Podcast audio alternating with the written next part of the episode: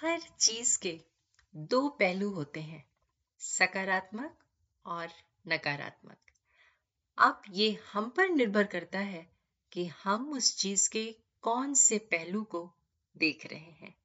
चिंतन कार्यक्रम में आप सबका हार्दिक स्वागत व अभिनंदन। एक छोटा बच्चा बाबू, उसने अपनी माँ से कहा कि उसने अपने स्कूल में होने वाले नाटक में किसी भी भूमिका के लिए अपना नाम पेश किया है। उसकी माँ की बड़ी इच्छा हुई कि उसे मुख्य भूमिकाओं में से ही कोई एक मिले। भूमिकाओं के लिए चयन के दिन बाबू के घर लौटने पर उसकी माँ ने पूछा, तुम्हें कौन सी भूमिका मिली? बाबू ने खुशी से उछलते हुए कहा, मेरा चुनाव ताली बजाने और हर्ष ध्वनि करने के लिए हुआ है।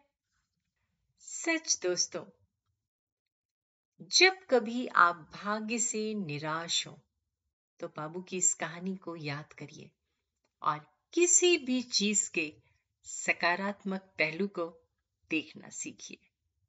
चिंतन ज़रूर करिएगा। आप सबका दिन शुभ व मंगलमय हो। अब अपनी दोस्त रचना मुकेश को इजाज़त दीजिए। नमस्कार।